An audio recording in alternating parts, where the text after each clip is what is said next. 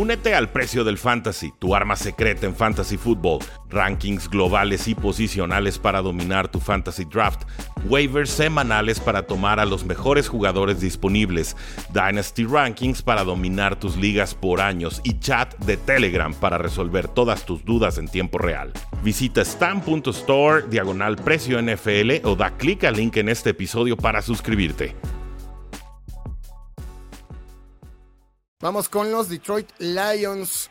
Eh, Rudy, que tomaron ocho selecciones, seis de ellas en las primeras tres rondas, entonces fueron de alguna manera eficientes. Y el tema es que a pesar de la mala defensa que tuvieron, cinco de los ocho son ofensivos. No, no, no entiendo por qué tanto ofensivo cuando fueron la peor defensa en toda la liga. Sí, eh, y lo entiendo. El tema es que en Agencia Libre han mejorado mucho su secundaria y entonces creo que a eso se aferran para hacer esta clase de picks. Toman a Jimmy Gibbs en el pick número 12, corredor de Alabama. Eh, toman a Jack Campbell, linebacker de Iowa, con el pick número 18, dos picks premium, dos picks top. Eh, los Lions, pues bajando, haciendo un trade down, lo cual está perfecto, pero luego vas y tomas a Jimmy Gibbs y, celebran como si hubieran ganado el Super Bowl, ¿no? dices, híjoles. Sí, de hecho yo creo que ese podría ser el peor pick de todo el draft al momento y a como, como decimos, eh, ahora sí que con la bola de cristal, o sea, un corredor que pudiste haber tomado en segunda ronda. Eh, posiblemente, el, tema es que no sabemos, y no creo que fuera el caso, pero voy a jugar abogado del diablo, no sabemos si tenían el pitazo los Lions de que algún otro equipo fuera a tomar a, a, Gibbs, o sea, quizás no existía para ellos Jimmy Gibbs en el pick, no sé cuál, cuál era el que tenía en segunda ronda, era el, pick 34, eh, o en el pick 18, yo creo que sí, yo sí creo que hubiera estado Jameer Gibbs en el pick 18, entonces hubiera tomado un tackle ofensivo o algún pass rusher, algo, algo distinto aquí. Eh, sí, podemos hablar, discutir mucho que si los jugadores son buenos, no hay problema. La realidad es que sí, porque si son buenos de running backs o buenos de, en otras posiciones más clave, perdiste. Y, es eso, ¿no? Era el, discurso de Ezekiel Elliott con Cowboys versus Jalen Ramsey con Jaguars y luego con Rams. Ganó el lado del cornerback siempre. ¿Por qué? Porque Ezekiel Elliott fue muy bueno, Jalen Ramsey fue muy bueno también cornerback vale más porque afecta el juego aéreo y, ya está fin de debate, ¿no? Y se advirtió en su momento y pasó y se confirmó. Jalen Ramsey sigue jugando y Ezekiel Elliott no tiene equipo. Eso puede pasar con Jameer Gibbs en algún punto, ¿no? Y, y, sería una lástima. Es un talento que me gusta mucho en Fantasy, va a ser fenomenal en Dynasty también. Pero yo así no invertiría mis picks. Yo, le doy a los Lions un 8 porque sí se reponen después. Salma Porta como Tyren me gusta.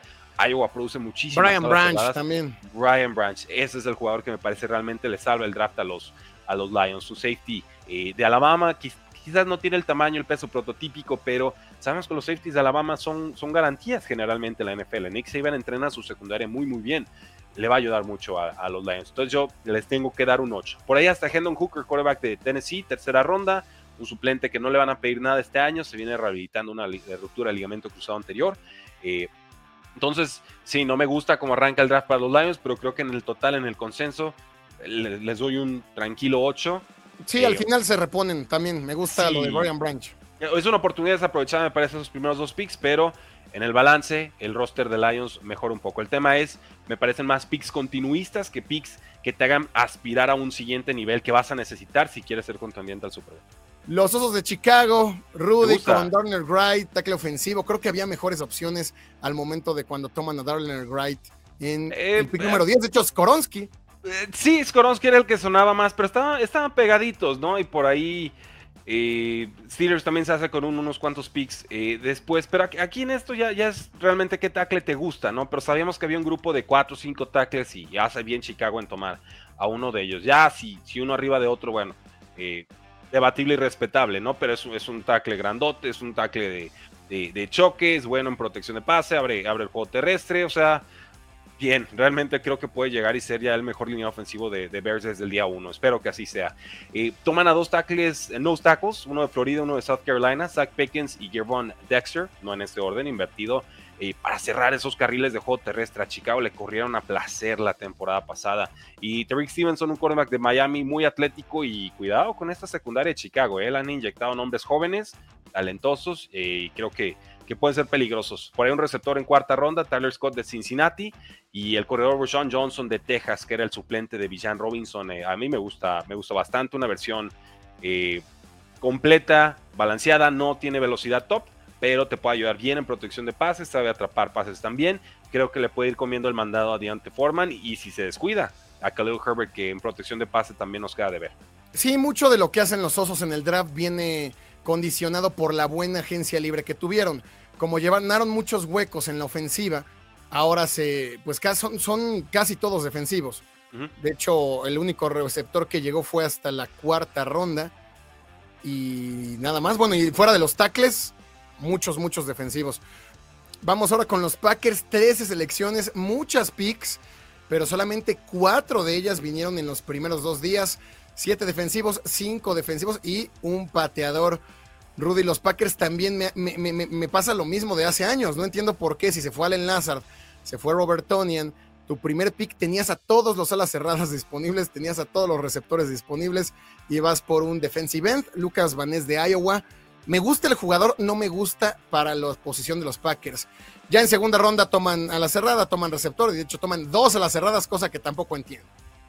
Eh, sí, es, hay muchos picks, obviamente no podemos abordarlos eh, todos, pero bueno, el roster de Packers se tenía que rellenar de esta, de esta forma. Eh, es una etapa de reconstrucción y en ese sentido toman a mucho prospecto atlético que quizás no tuvo la producción ideal en colegial. Packers generalmente lo sabe desarrollar. Luke Manez, gran atleta, nunca fue titular porque Iowa, si no estás cuatro años ahí, no te ponen al inicio de partidos. Eh, tiene un estilo eh, como Rashan Gary, que tomaron los Packers, como Preston Smith, con el que han trabajado los Packers también, debe entrar en la rotación. Bueno, toman eh, un par de tight ends con Luke Musgrave de, Oregon State y Tucker Craft de South Dakota State. De los dos, el que me gusta más es, Luke Musgrave, que él sí lo veía en ese top 5 de, de alas cerradas. Y luego toman otro receptor, Dontavian Wicks de Virginia Tech quinta ronda. Entonces, eh, no era el lugar que esperábamos para un receptor abierto, pero Packers sí sabe desarrollar wide receivers. Démosle oportunidad. De todas formas, me parece que no está tan vacío el, grupo de receptores eh, con Romeo Dobbs y también, por supuesto, eh, ah, se me está yendo el nombre del receptor profundo de este equipo. Pero bueno. ah, con Christian Watson. Con Christian Watson, gracias. Creo que, no, creo que no están tan mal. Realmente era quizás un receptor slot o, o un tight end y aquí terminan consiguiendo dos. Eh, yo me gusta un 7 para los Packers, ¿eh? Sí, el 7 y medio para mí. Creo que el tener tantos picks, pues algunos tendrán que pegar, ¿no? Pero sí, no, hay, no hay poder estrella. Creo, creo que es eso. No hay, un, no hay una estrella que es, ah, sí, este, este, es el jugador que encabeza el draft y con este nos vamos a, la nueva era. Vamos con los vikingos de Minnesota que eh, tuvieron seis selecciones, tres ofensivos y tres defensivos. Creo que eh, toman a Jordan Addison. Yo creo que más porque les llega. No creo que esa haya sido su, principal proyección en el draft, tomar un receptor, menos con esa defensa tan mala que tuvieron. Y me gusta el pick número 2 y el número 3, Mecky Blackmon de USC, esquinero, y Jay Ward, safety de LSU. Creo que es su principal necesidad, cubrir la defensiva secundaria. Sí, la defensa tuvo muchos problemas. Ahora está eh, el, coach Brian Flores como coordinador defensivo, ¿no? Y creo que va a mejorar mucho la unidad simplemente por, por cocheo y, la disciplina que va a imponer. Eh, me gusta mucho la llegada de Jordan Addison a los Vikings. ¿eh? Me parece, si hablamos de talento y oportunidad, ¿no? Y situación, creo que es de los mejores maridajes que vimos en primera ronda. Eh, un jugador muy productivo en Pitt, un jugador muy productivo también en USC. Dos esquemas completamente distintos y en los dos brilla. No, de pronto tiene pases soltados por falta de concentración, es corregible, pero me parece receptor top 3 en esta clase. Muchos lo tenían dos. Yo ahí como que nunca terminé de definir si prefería a Trey Flowers o a, Jordan Addison, pero, pero a mí me gusta. Yo creo que sobradísimamente te cubre la baja de Anna Thielen en, este equipo y te complementa bien con KJ Osborne, le sumas a TJ Hawkinson y de pronto el grupo de, de receptores está perfecto para, para Kirk Cousins. Sí, el problema es que el Vikingos fue la tercera peor defensa en la liga, entonces sí, el pick suena muy bonito y es un jugador muy talentoso, pero estás cayéndote de pedazos en defensa. O sea, eso es lo que a mí no me gusta. Por jugadores, bueno, pues todos son talentosos. Claro. Hay que macharlo con. A mí, me, a, mí me gusta la, doble apuesta por cornerback, ¿no? De USC, de LSU, de programas eh, grandes. Evidentemente, tercera ronda, cuarta ronda, pues no son los talentos top de, de esta clase, pero sobre todo Jacqueline Roy creo que eh, el, defensive tackle de, LSU puede jugar pronto. Calificación para los vikingos, Rudy. Les, doy un 7. Sí, yo también andaba en 7.